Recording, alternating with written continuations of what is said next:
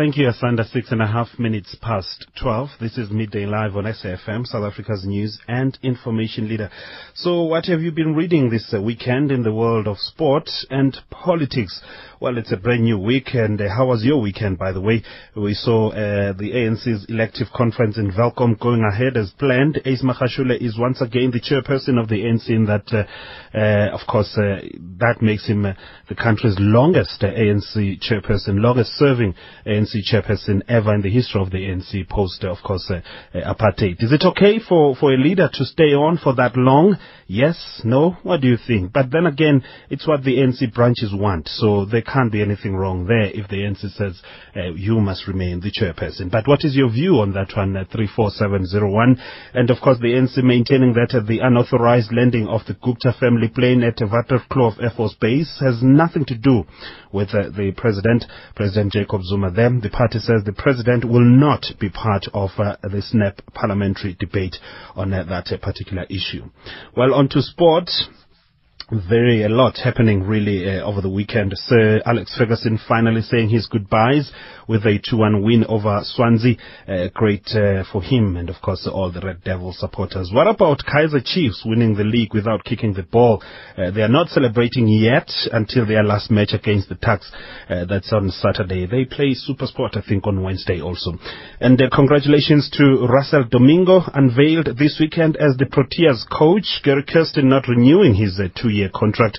And uh, Domingo gets two years also uh, to keep the Proteas at uh, number one in Test cricket and maybe try uh, the number one spot also in a limited uh, overs format there. Serena Williams and uh, Rafael Nadal regained supreme, or rather reigned supreme on clay in the Madrid Masters. Just some of the stories that happened over the weekend. And on service delivery, I'm glad we'll be talking to the mayor of Joburg, that's uh, Parks Tau, uh, just on service delivery issues. Can somebody please fix the traffic light that has uh, been down for the past week and a half or so? It's on First and Main Street here in Melville. Just uh, it, it wreaks havoc really, especially in the morning when you come towards the SABC from the Cresta side on Beyers Naudé, especially in the mornings. Surely somebody in the city of Joburg has seen that one. Please, can you just attend to it? All right, uh, let's get on now with the program. We go to our reporter Itumele Khajane. Uh, the chairperson of the Marikana Commission of Inquiry, retired Judge uh, Ian Farlam, says uh, the commission is concerned about uh, the continuous attack of political witnesses, or rather potential witnesses. Farlam has sent condolences to the family of a 46-year-old slain trade union AMCU's Rustenburg organizer, Steve uh, Khulekile. Farlam has acknowledged that the killing of potential, potential witnesses will hamper the work of the commission. Uh, good afternoon to you. Good afternoon, Bongi. All right, let, us start outside the, the commission uh, itself, sitting in Rustenburg. Let's go to Nkaneng Informal Settlement there in the Marikana area in the northwest. The situation is reported to be still tense, of course, following the killing of uh, AMCU regional organizer. Uh, just uh, bring us up to speed with the developments there right now. What are you hearing, and uh, has uh, anyone been arrested? What, what is going on?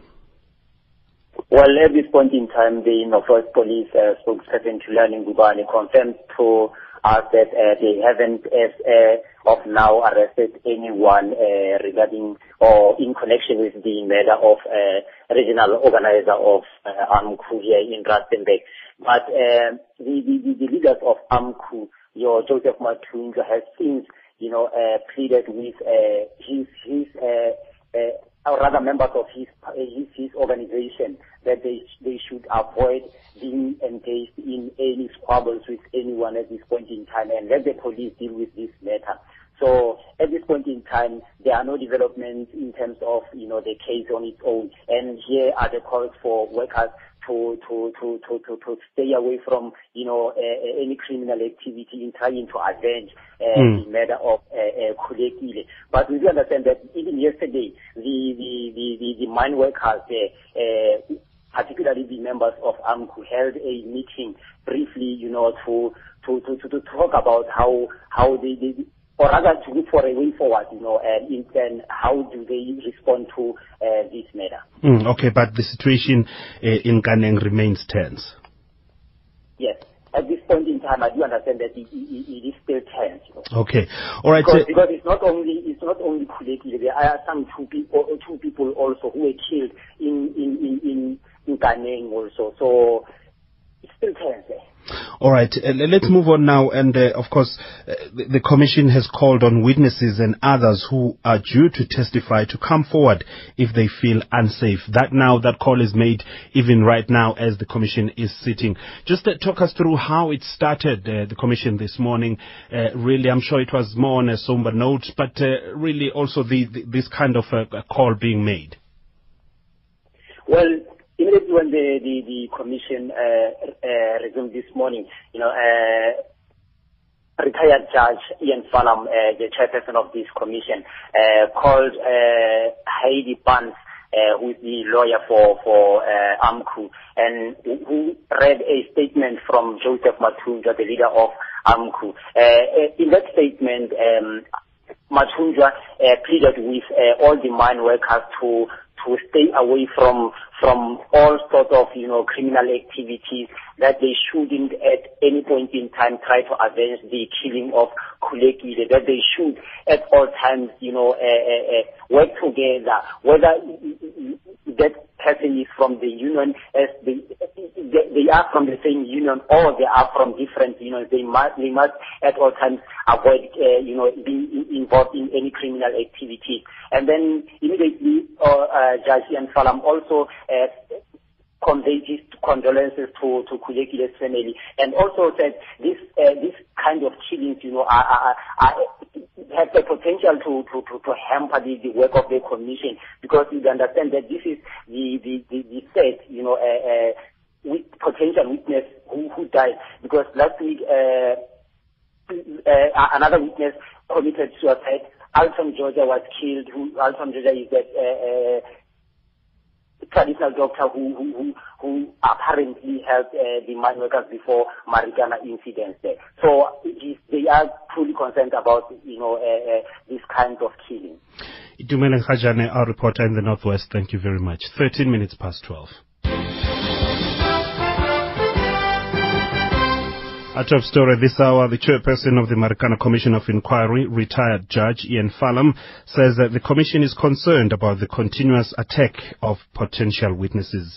Looking at the markets at this hour, gold is trading at $1,429.74 an ounce, platinum at $1,486 an ounce, the rand is trading at 9 rand 11 cents against the US dollar at 13.99 to the pound and 11.82 to the euro.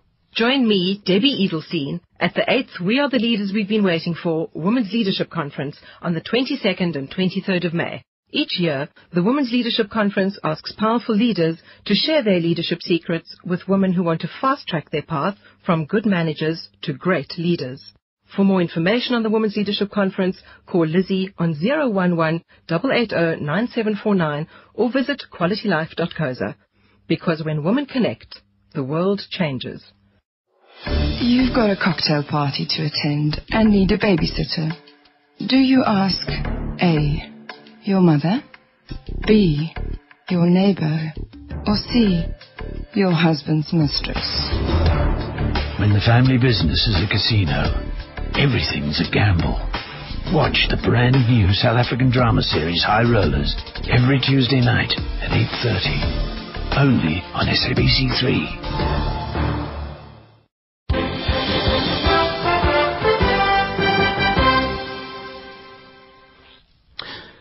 It's uh, 15 minutes uh, past 12. This is uh, Midday Live on SAFM, South Africa's news and information leader. Platinum miner Lonmin more than doubled first half of its profit compared to a troubled 2012, but the company has warned of significant challenges ahead of uh, wage talks. However, the miner beat market expectations with a pre-tax profit of uh, $54 million compared to $18 million a year ago. It was boosted by lower than expected increase of 5.8% in costs. Tabane reports. Lonmin, the world's third largest primary platinum producer, was at the center of a wave of labor unrest and violence last year that left dozens dead. Lonmin's finances were also battered and it had to tap shareholders for cash and has been battling to return to full production since. Cheering its investors, however. Lonmin, one of the industry's highest cost producers, said costs rose close to 6% in the six months to end March versus a year ago. Simon Scott is the group's acting chief executive officer. I'm pleased to report that we substantially exceeded our renewal plan to deliver strong operational and financial performance in the first half of the 2013 financial year. As you know, we undertook a successful rights issue which raised $767 million in net proceeds after costs and foreign exchange, which allowed us to settle all of our debt. As a result, our balance sheet is now robust and allows us funding resilience going forward. In the six months, the group produced 666,000 ounces of platinum. We are increasing our guidance of platinum metal in concentrate production to in excess of 700,000 ounces. Lonmin says it has yet to strike a new recognition agreement with its majority union, AMCU. We are responding inclusively to the change in union dynamics. We have not yet finalized the recognition agreement with the unions that represent our employees, and the matter has been referred to the CCMA. We welcome this and are hopeful that our current consultation and negotiation process will arrive at an arrangement that satisfactorily addresses the needs of all of our employees. Lonmin's shares are currently up over 6%. Morafi Tabani, SABC News, Johannesburg. The Road Inspectorate Commission probing the death of uh, eight people during a fitness test in uh, Pietermaritzburg in uh, December for a recruitment process is currently underway. The first witness is being cross-examined by Advocate Ravi Padayachi for the Provincial Department of Transport. Let's speak now to our reporter Nonkululeko Hlophe. Good afternoon to you. Good afternoon. Uh, t- talk us through what is happening uh, at the moment. We understand uh, that, well, the commission has resumed. Obviously, it uh, it was adjourned for a couple of days. It's back on now, and uh, Advocate Ravi Padayachi is representing the provincial department. Who is he cross-examining right now? Okay, um, Advocate Ravi Padayachi is cross-examining the first witness, Nonhlanhla Mlambo, um, who has who, who, who has been giving uh, his testimony since last week. Today, he has kind of like pointed out that she's not a worthy uh, witness as, as he has uh, called her a liar. Then uh, Advocate Thandi Norman was insistent saying that you need to, uh, you know, give us a substantial statement um, before calling the, the, the witness a liar. He was referring to the fact that um, uh, Mlambo said that she saw people collapsing on the 27th, while on the 28th, uh, she saw people who had already collapsed. So, uh, Advocate Pillay, uh, Advocate Padayachi says uh, that does not make any sense because on her affidavit she didn't state uh, the facts and the date. Um, she just said she saw people collapsing. Mm. And uh, what else happened so far? Um, as we speak now, we have we had to take a break as the the uh, the witness was kind of emotional because you know um, there there are questions that has had put her under pressure. Um, you know, as uh, advocate Padayachi, you know, put it to her that calling her a liar. She feels that is not fair to her as you know she has given uh, her um, statement to her personal aid, where and and she has cited that she was there. She saw people standing long hours without water. She said she saw people collapsing and, you know, she saw people, you know, taking uh, uh, longer time before uh, uh, getting any help from uh, the paramedics. And she said that, you know, there were no muscles on, on the four kilometer run, uh, you know, guiding the people who were participate, participating in that four kilometer run. And, you know, after all that, she said, um, you know, the, the, the Department of Transport can make their own you know, assumptions, but she stand by what she has so to the Commission. Mm. Any presentation on the on-local inspection that was done uh, the last time the Commission said, which means that the four-kilometer uh, radius uh, uh, inspection, in fact, that happened around the Harry Gwala Stadium and along the four-kilometer route, which was uh, run by the applicants as well? Yes, um, there, there, there is, uh, you know, information on it, and it, it has been given to both the Department of Transport and and and and and and the and the all you know people concerned, and you know also on the on on the information, it it states clearly that there were people, there were no muscles on the route, and there were also no people guarding traffic for the applicants to be able to run uh, freely, and the issue of water is always also in question. Thank you very much, Nonkululeko Hlophe, our reporter in KwaZulu-Natal, uh, live from uh, Peter Pietermaritzburg, where the Road Inspectorate Commission uh, probing the deaths of eight people during a fitness test in uh, Pietermaritzburg in December for a recruitment process is currently sitting. Let's go to Parliament now, and we welcome our parliamentary correspondent, uh, Mercedes Besant. The hearings of uh, Parliament's uh, Committee on Ethics and Members' Interest is taking much longer than expected to investigate Communications Minister Dina Pule. And of course, let's say good afternoon now to Mercedes Besant. Why is this taking th- this longer than expected? Well, yes, indeed. Uh, the uh, the panel chairperson already indicated that uh, two weeks ago. Remember, it was supposed to have been two days, and they said that you know it was uh, quite lengthy. The discussions were thorough, and uh, you'd remember that they uh, initially they said there were about 2,000 pages worth of evidence. So obviously, a hearing like that would take much longer. What's at the heart of it? Well, indeed, at the heart of this investigation is the issue, particularly around, uh, uh, you know, allegations that the minister has a, a romantic had a romantic relationship with one of the ICT ICT Indaba beneficiaries, and also whether, uh, indeed, if this person who uh, allegedly has this romantic relationship with the minister did benefit from the ICT Indaba. And uh, the kind of uh, information that is coming out there right now, as as you've highlighted that it's taking much longer than expected. Surely there's been a lot of information. Give us the highlights. Well, uh, all I can say right now, because this is actually a closed meeting, and they said this is in terms of the rules of parliament and as well as in terms of the constitution that's according to the chairperson, Professor Ben Turok. But, uh, you know, it is an investigation which normally takes place behind closed doors, and it's very difficult sometimes to even know what is really happening behind closed doors. Even leakages sometimes you might be lucky, but uh, uh, even party members, we know this is a multi-party uh, disciplinary panel, and some of them have sworn that no leakages, they won't leak any information, and this is a closed meeting. So any action can be taken against even any member of an opposition party or any member of the ANC who leaks the information. So it becomes a bit very difficult. But what I understand is that the hearings are going to continue this week. Uh, two more days have been set aside, and uh, uh, Professor Ben Turok says he hopes that uh, it will be the end of the hearings, you know, on Thursday. So two days have been set aside, and he's saying that uh, Mm. they're expecting about three more witnesses who will come forward, you know. And what is it that the commission is trying to establish? Whether uh, the, the, the allegations are true or not, whether the department is run efficiently, what is it that it's looking at precisely?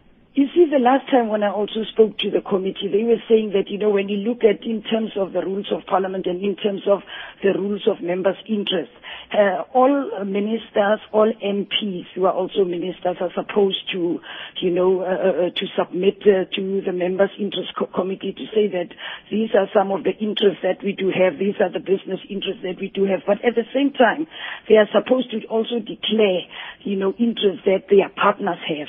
So if you have a partner, whether it's your boyfriend or whether it's your girlfriend, but if it is really your boyfriend or really your girlfriend, you have to say to Parliament that I have a boyfriend uh, who has a business somewhere else. So that is also one of the things that uh, when the last time when I spoke to uh, the co-chairperson, he said, if it is indeed true that uh, the person, you know, uh, the person who allegedly has this romantic relationship with the minister, if it's true that that's the case, then it means the minister should have declared. Mm. It doesn't matter whether they were married or not. And the minister will be making presentations as well. Yes, the minister. In fact, the form of the presentations, well, uh, let me say that, you know, over the last two day, days, uh, the minister uh, was the first witness and there were other witnesses. And the form of the of the hearing, what happened, uh, you know, the, the way I understood and when I uh, asked the committee chairperson is that the minister is also given the opportunity to engage or to question some of the witnesses in that hearing. So it's not like the minister, uh, you know, is sitting outside when other witnesses are being called in. She was there. It's, it's sort of an engagement with members of parliament uh, and even witnesses. So the minister also has the opportunity where she, if she's been implicated or if she's been accused of something, to question that witness at that time in that hearing. And I'm sure this is something that's going to happen again for the next two day, days on Wednesday and Thursday. You said Percent, our parliamentary correspondent. Thank you very much. We go to Limpopo now, where the trial against a Limpopo Department of Education official is expected to resume in the Giyani Regional Court. Tsakani Kubayi, you remember him, was arrested last year following the discovery of about 700 textbooks dumped at the banks of uh, Nsami Dam in Giyani. Meanwhile, Section 27 had given the Basic Education Department until the 7th of uh, this month to deliver textbooks to Limpopo schools. Several schools, primary and high schools there, are still without textbooks five months into the academic year. To tell us more about this now, we joined on the line by Nikki Stein. She's the spokesperson for Section 27. Good afternoon to you, Nikki. Afternoon, and afternoon to the listeners. Right, here we go again. Five months into uh, the academic year, nothing has moved. Well, at least some schools are still without uh, textbooks in Limpopo. We were here again last year, and the promises were made and assurances were given. Really, what do we have to read into this now? We are in a similar position to last year. It is certainly better because some schools have got their textbooks, um, but there is definitely a significant number of schools still awaiting textbooks. The Department of Education had promised us that they would complete delivery by the 10th of May, which was last Friday. And we gave them until that date. We have been following up this morning, um, and some schools have still not got all of their books for this year one or two schools that we've spoken to have got none of their books for this year. Hmm. Um, that's concerning in itself, but what's concerning us as well is the fact that we have been flooded with phone calls this morning from schools to report textbook shortages, but to plead with us not to give their names to the Department of Education because they have been intimidated and threatened um, and told that if they do report their textbook shortages, disciplinary steps may be taken against them. And that is very serious. What are we going to do about that? We need to come up with a strategy. We've we've encountered that problem um, across all of the issues in the education crisis, as well as on our work in, in health at Section 27. Um, we have spoken to the public protector about coming up with some strategy to deal with intimidation and victimization. Um, unfortunately, it is a very real problem. We've got wonderful laws which present, pro, sorry, which protect whistleblowers, um, but themselves, those laws have challenges, and and we need to to look at addressing those um, to encourage people to come forward with, with what their challenges are that they're facing. But who who is making these these threats? Is it is it the department threatening schools? Is it principals uh, threatening teachers uh, and whistleblowers? Who in, in, when when you investigate, who is be, behind these threats? We've been told that the threats are being made by officials in both the national and provincial education departments. When we have raised the issue specifically with those people in the departments that we're in touch with around the textbooks crisis, they have told us that they will treat the allegations very seriously and that they will follow up on the issue. Unfortunately, the threats have continued and, in fact, seem to have intensified, mm. um, which is obviously an enormous obstacle to addressing the textbooks crisis and, and any other issues which may come up. The seventh has come and gone now. What are you going to do? What's your way forward? The department had actually told us that they would complete delivery by the 10th, which was Friday, and so we've been following up with schools this morning. Um, I have just spoken to the responsible official in the Department of Basic Education, and I will be speaking to him again this afternoon to get updates on the specific schools that we have raised with the department. Um, we will see if over the next short while substantial delivery of books takes place and if not, we'll have to reassess and, and see how best to take it forward. Thank you very much, Annika Stein, spokesperson for Section 27. There you have it. If you are in Limpopo, we hear many schools there are still without textbooks and learning material. Please uh, just uh, help us understand the, how bad the situation is. Uh, we are on uh, 34701. You can SMS us if you know even one school. Uh, we'll mention that school by name here on air. It's 12.30 now, and we say good afternoon to Asanda Matsaunyan with the news headlines. Afternoon, Bongi. Thanks. Residents of Thandukukhanya in Piet Retief, Mpumalanga have set alight a local clinic and a truck during a violent service delivery protest which is underway in the area. Chairperson of the Marikana Commission of Inquiry, retired Judge Ian Farlam, says the commission is concerned about the continuous attack of potential witnesses. Farlam has sent condolences to the family of 46-year-old slain trade union AMCU's Rustenburg organizer, Steve Khulekile. And the Mayor of London, Boris Johnson, says Britain's problems are caused by laziness and underperformance and that they would not be solved by leaving the European Union. He made the comments after two senior government ministers said they would vote for Britain to leave the EU if a referendum were held. For SAFM News, I'm Asanda Matsaonyane. Details at 1 o'clock. Back to you, Bongi. Thank you very much, Sandy. You're talking about a building that was a satellite in Mpumalanga, ne? Local clinic. Local clinic. Yeah. Okay, last week we had a, a, a municipal building that was satellite there in Mpumalanga Ermelo Yeah. area. All right. So that there you go. Uh, so if we if we satellite our institutions, where are we gonna get information? Library, clinic. I mean, really, where are we gonna get help? Doesn't help.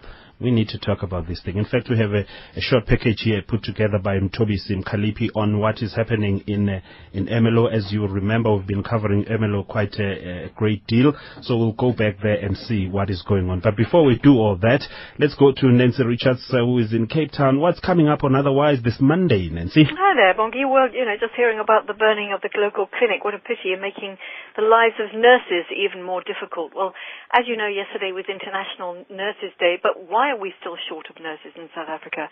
Going to be talking to a couple of women from the essential profession to see if they have some thoughts on that.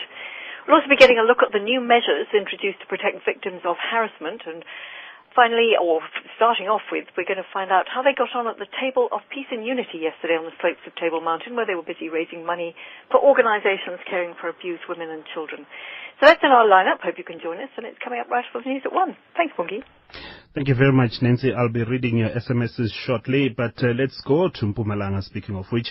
And uh, the scourge of uh, service delivery protests continue to haunt the province of uh, Mpumalanga. The, this year has seen an increase of such incidents in the province at a huge cost to government uh, as uh, public property is damaged. Last week in Wesselton, near Ermelo, residents set municipal offices alight. They were raising concerns over poor management and high levels of corruption in the municipality. Mtobi Simkalipi reports.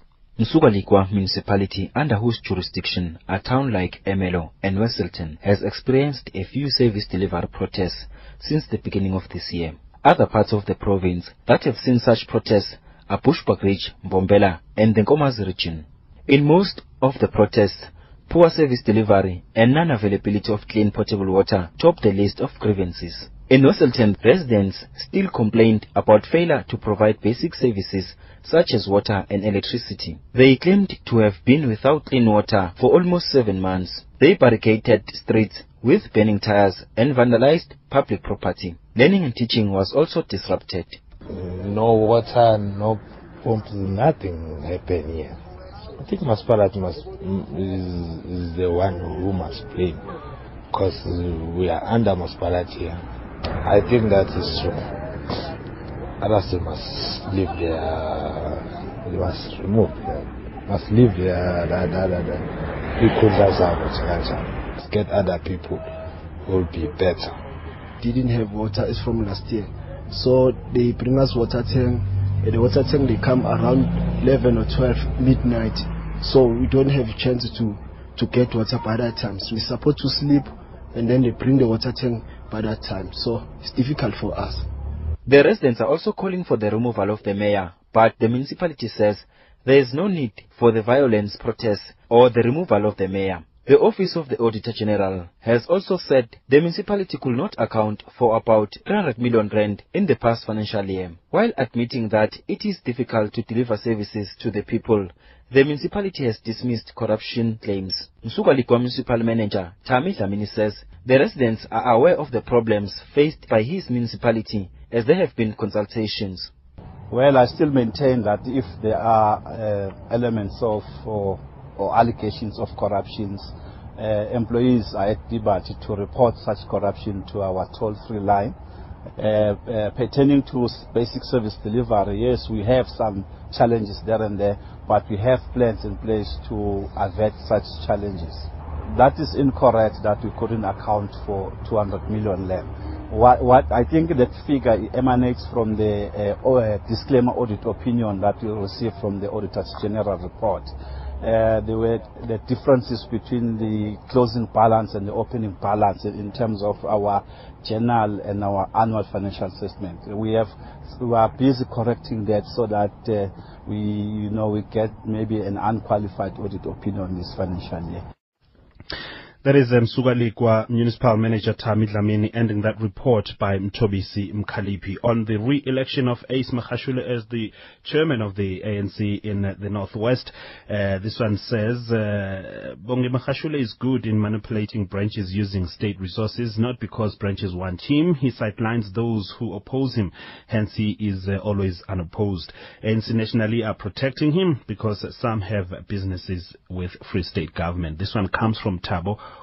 who is in Bloemfontein, so he knows very well what is going on there, Tabo. And uh, of course, uh, the issue of uh, books, what is Panyaza Lesufi saying? Because in February he lied on national radio that uh, all textbooks were delivered and uh, threatened to take uh, the DA to court.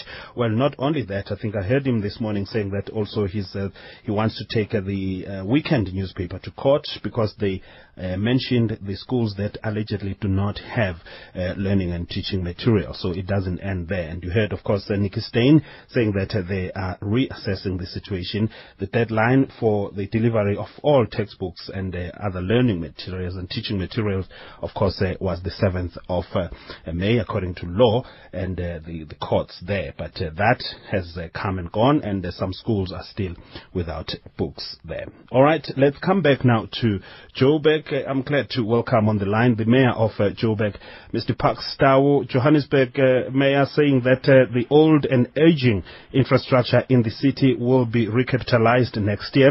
Um, Mr. Tau said this during a debate on his State of the City address he presented last week. Uh, Mr. Mayor, good afternoon. Good afternoon, Bang.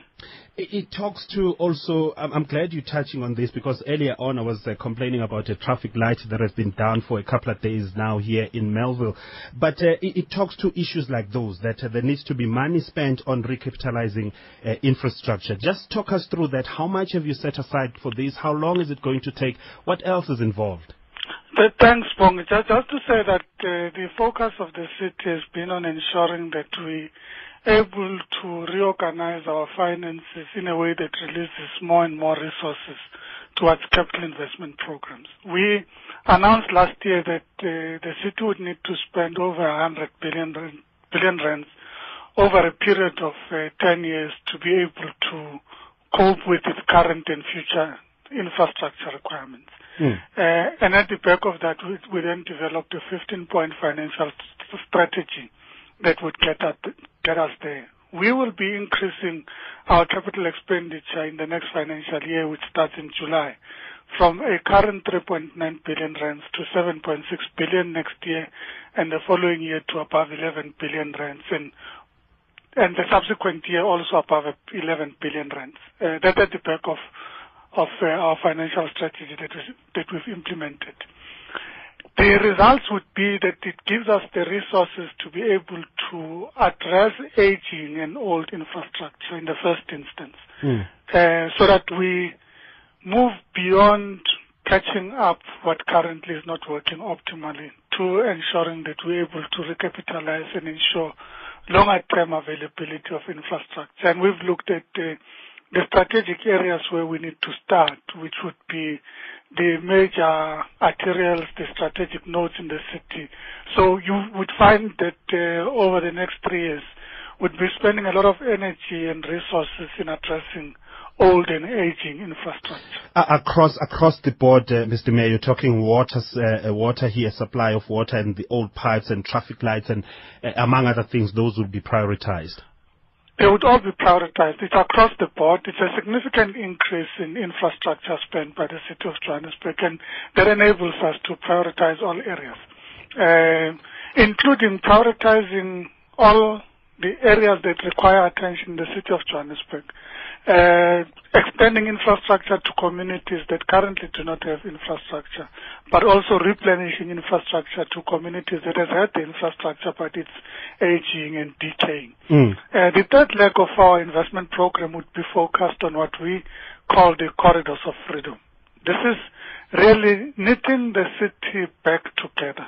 Uh, if you look at the spatial structure of Johannesburg, and I think most South African cities, they still reflect the the old apartheid planning model that puts poor black people in the periphery uh, and those more prosperous closer to uh, opportunities that urban centers provide, jobs, cultural centers, museums, and all other facilities that you require.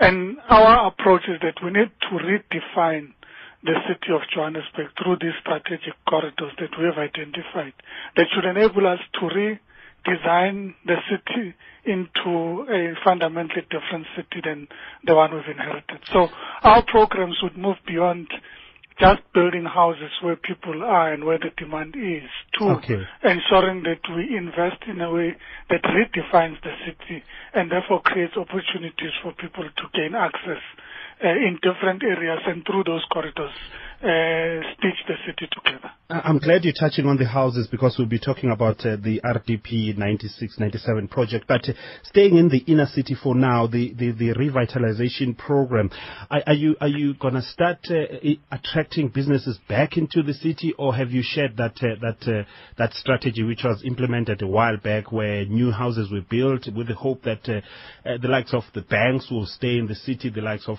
motor suppliers will stay in the city, and so on?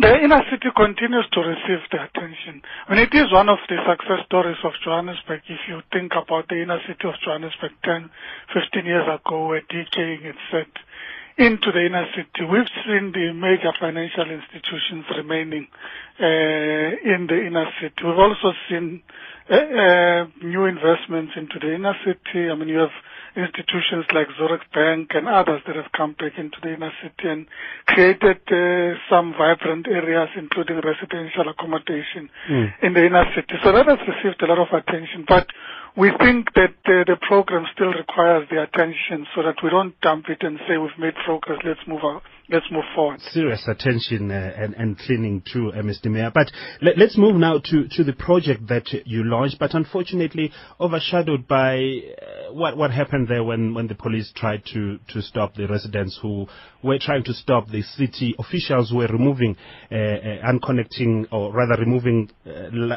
electricity that was uh, connected illegally. Uh, unfortunately, we, we couldn't get a sense of uh, the real project when we spoke to one of uh, your member of uh, the mayoral committee there. Maybe let, let's go back and, and, and, and help us understand this, this project, 96, 97 RDP houses. What is it all about? The 96-97 housing list is a housing list that was generated in the years 1996-97.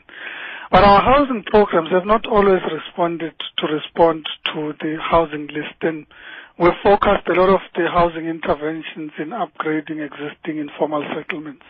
And people that uh, registered on the waiting list haven't received the attention.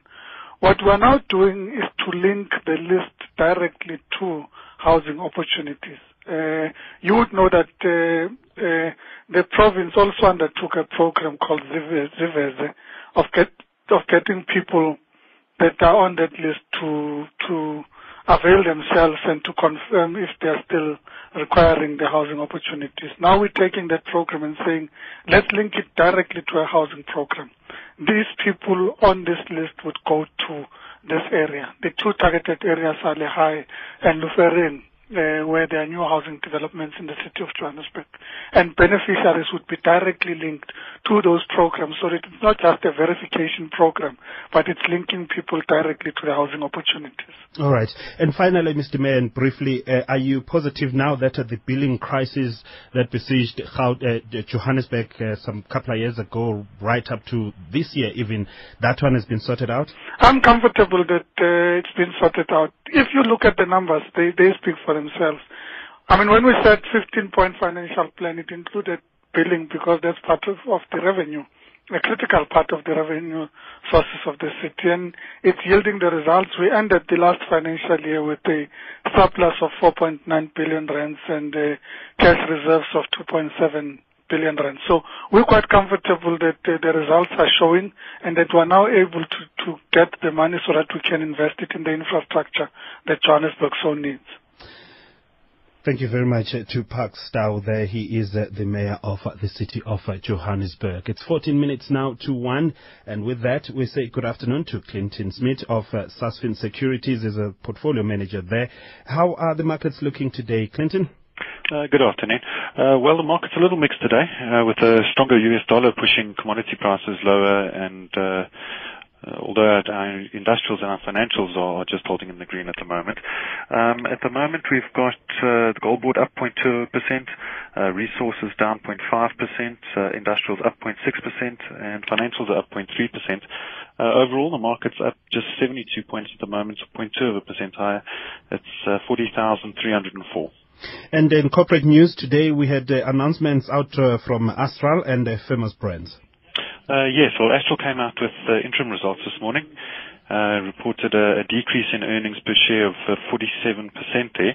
Astral said in, that an increase in the, in the input costs of the poultry division affected the numbers and have passed on paying an interim dividend there. so Astral currently trading 3.5% low at the moment. it's 90 Rand 25 cents. Uh, and then famous uh, famous brands came out with a trading update this morning as well, saying that they uh, they expect headline earnings per share to be up by between uh, 21 and 23 percent. So 22% then, uh, when they report their full full year results, uh, mm. and they're currently trading 1.1% lower at 86.13. And uh, big movers today? Uh, big movers on upside. We've got AVI up 3% at the moment, 59 Rand 78. Uh, Invicta up 2.8% at 103 Rand. Uh, Adcock Ingram's up 2.6% at 68 Rand 48. And Discovery's up 2.6% at 85 Rand 65. Uh, trading lower today, Amplat's down 5% at 313 Rand 48 cents. Uh, Impala Platinum's down 4.3% at 105 Rand 28. Uh, Basil Read is down 2.3% today at 10 Rand 60. And then lastly, African Bank is down 2%, uh, trading 22 Rand and 14 cents. And uh, your latest market indicators? Uh, gold's currently $1,429 an ounce. Uh, platinum's trading $1,478. Uh, Brent crude is currently $102.59 a barrel. Uh, yield on R157 is uh, currently around about 5%. And then finally, we've got the rand at uh, 9.11 to the US dollar. Uh, we're at 11 rand 83 cents to the euro and 14 rand exactly to the pound. And that's it from me. Thank you very much, uh, Clinton Smith of uh, Sasfin Securities. Are you up to date with the world of property? For all things property matters. What are your rights as a property owner and or purchaser? Are you a tenant or the landlord and you need advice? What is the value of your investment in commercial property in South Africa? What matters are of importance in discussing land ownership. Trust us to simplify and help you understand the detail in all things property matters. Join me, Dineo Mulomo, every week on Tuesday morning on Morning Talk at 10.30.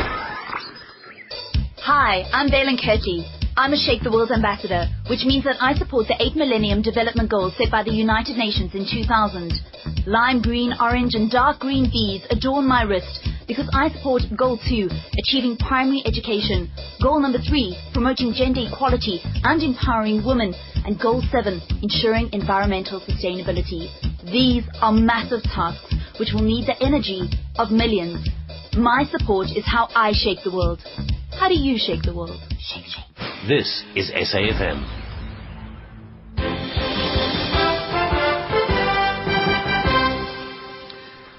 The South African Bus Employer Association says no agreement has been reached on wage negotiations to end the bus strike. This despite negotiations uh, took place at the weekend. The strike has entered its fourth week now. And uh, let's talk to Vincent Masocha now. He speaks on behalf of SATAWU. Mr. Masocha, good afternoon to you. Good afternoon. How are you, sir? I'm fine. Thank you very much. No agreement yet. So what's the way forward? No agreement yet, but we believe that an agreement is close.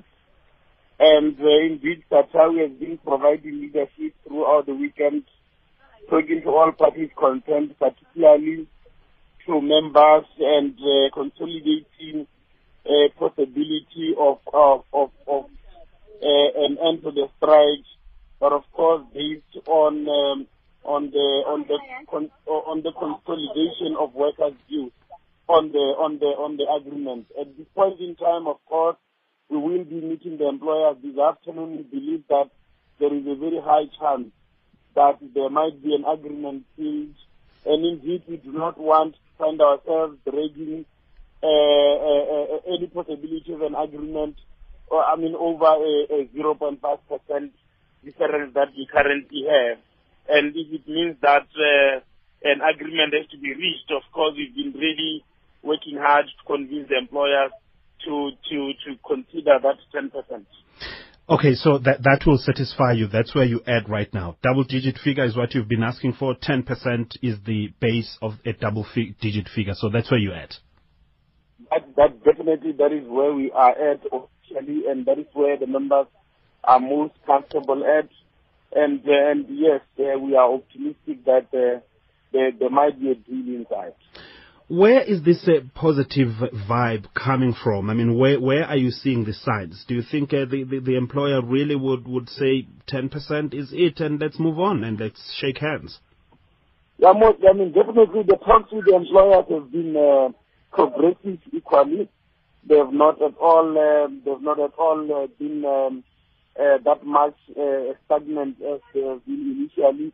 I think now all parties are prepared to to end uh, the industrial action and get back to work and uh, start really being part of, of, of, of the economy of South Africa. How, how soon are you hoping that will happen? Can we see uh, bus drivers going back to work as early as tomorrow, as, at least by the end of the week? It will depend on the finalities that we will reach with the employers this afternoon. And definitely we, we, we believe that uh, workers are prepared to, to go to work as soon as possible.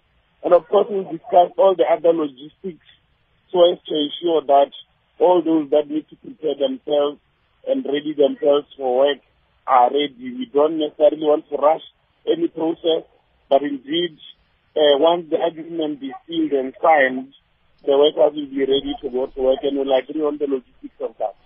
All right, uh, thank you very much to Vincent Masoha, spokesperson uh, for SATAWU. Just one SMS here coming from Rwando saying that I worked as a teacher from January to April 2012 in the Eastern Cape, but up to now, no pay. I feel uh, being enslaved. I am asking for advice so that I get paid. That's Lando there. I guess you need to talk to the Department of uh, uh, Basic Education in the Eastern Cape because uh, we're made to understand that uh, these issues have been sorted out. Maybe we may need to get them back uh, to explain now that we see some of the teachers, temporary teachers, have not been paid. And a quick one here, if you follow hockey, Charlie Pereira has been named as the head coach of the South African men's hockey team. This was announced today by the South African Hockey Association, and of course, coming from uh, the one and only Jonathan Cook there, who always helps uh, in uh, getting stories out of uh, Hockey SA. With that, now we go to create. Uh, uh, not yet. We're not going to go to create yet, but I'll tell you what. Ideas around the practice of environmentally responsible tourism came under the spotlight at this year's Tourism Indaba in Durban. That's the story that we're hoping to run for you, but we've run out of time. So let's go to create with Michelle Constant. Create is proudly presented by Business and Arts South Africa, bringing the business of the arts and the art of business together. The Baxter Theatre in Cape Town is currently showing the production Long Street Nights. Directed by Nicky Rebelo, the production revives the workshopping techniques which the late theatre legend Barney Simon was famous for. According to Rebelo, the ensemble cast spent two weeks exploring Long Street in the evening until the early hours of the morning in order to create and find characters which represented their experience of the street. Long Street Nights is a workshop theatre, which means that there's no script to start with. Group of actors, whom I auditioned and chose six actors, went out onto the streets of Long Street for two weeks, meeting every night from 9 p.m. until 2 a.m. in the morning. Hanging out on the streets of Long Street, looking at various characters, listening to bits of dialogue, observing behavior, having thoughts. All of these were jotted and noted and shared with me. And so I took all the material that the six actors provided and I shaped it into a play. One of the things that stood out for Rebelo was how the cast members from different cultural backgrounds had different perspectives of Long Street. The main thing that stood out for me, and I was also out in the street every night observing myself, is how people came with their own racial and cultural perspectives. They all saw the world through their own history and their own background, which I found very fascinating. And you could see how, as the material came in, they would see the similar things happening on the street, but they would see it from different perspectives. So it's really a very nice way of putting something together where you can look at a situation and have various perspectives on it. Rebelo, who closely worked with Barney Simon, talks about the role of workshop theatre. Workshop theatre is exciting in that it brings to life real life and, and stories that are happening right now. So it's immediate. It's talking about life on the streets at the moment, what's on the mind of people at the moment. And so it's uh, dangerous because the potential for anything to happen is there. Barney chose to do workshop theatre in, in the early 80s because we were living under a state of emergency and things couldn't be said. There was huge censorship. And the only way a lot of information got out to the public about what was going on in the country was through white and black actors getting together and workshopping and talking about their feelings and what was going on in the country at the time and presenting it in powerful dramas like Black Dog, Injanyama, Born in the RSA, where the public got to see what they couldn't see on television or read in the newspapers. So similarly now we are not living under a state of emergency, but we have issues which are out there on the street, things that people wouldn't normally see on television or talk about, but they're happening out there. People are feeling and thinking things, and this is a way of presenting it in a highly entertaining form. Portraying the character of Sizwe, a naive young man from the Eastern Cape, is Tondo Doni. Donny says that as an actor, he prefers this kind of process. It's different when you get a script that is written by someone else and then you have to interpret that and make it your own. And rather here what happens is that people write their own stuff, which makes it even more interesting because you get to put in your own writing. And of course, you know, when you learn your own things, it's become much easier than when you learn something that is written by someone else. The workshop process, everyone brings stuff into the process and we all can relate to what the other is saying because at some point while in the rehearsal process we all spoke the same things and could identify with same things and could remember the certain images that were the same for all of us. And then it makes the process much easier and much smoother. Tami Mbongo created the character Duma, a young politician. Mbongo describes what drew him to the kind of character. I know many people like politicians who go out into these clubs and drink expensive whiskey, drive big cars, and be ambitious. So I wanted to challenge myself as an actor, you know, to play a role that a lot of people can identify to. Longstreet Nights will be running at the Baxter Theatre in Cape Town until the 1st of June. I'm Michelle Constant. This feature was produced by Monique Sander, and you can email me on create at basa.co.za. Create, proudly brought to you by Business and Arts South Africa, creating new opportunities for business arts partnerships. Email create at basa.co.za. Just uh, one uh, tweet here coming from Tulani Engwenye saying that please ask Mayor Tau how much is the prepaid installation and what are smart meters there. Tulani uh, sending that uh, tweet from Town. Well, this is what I'm going to do because it's post that interview. I'm going to ask Mandisa to write to the mayor and ask this question.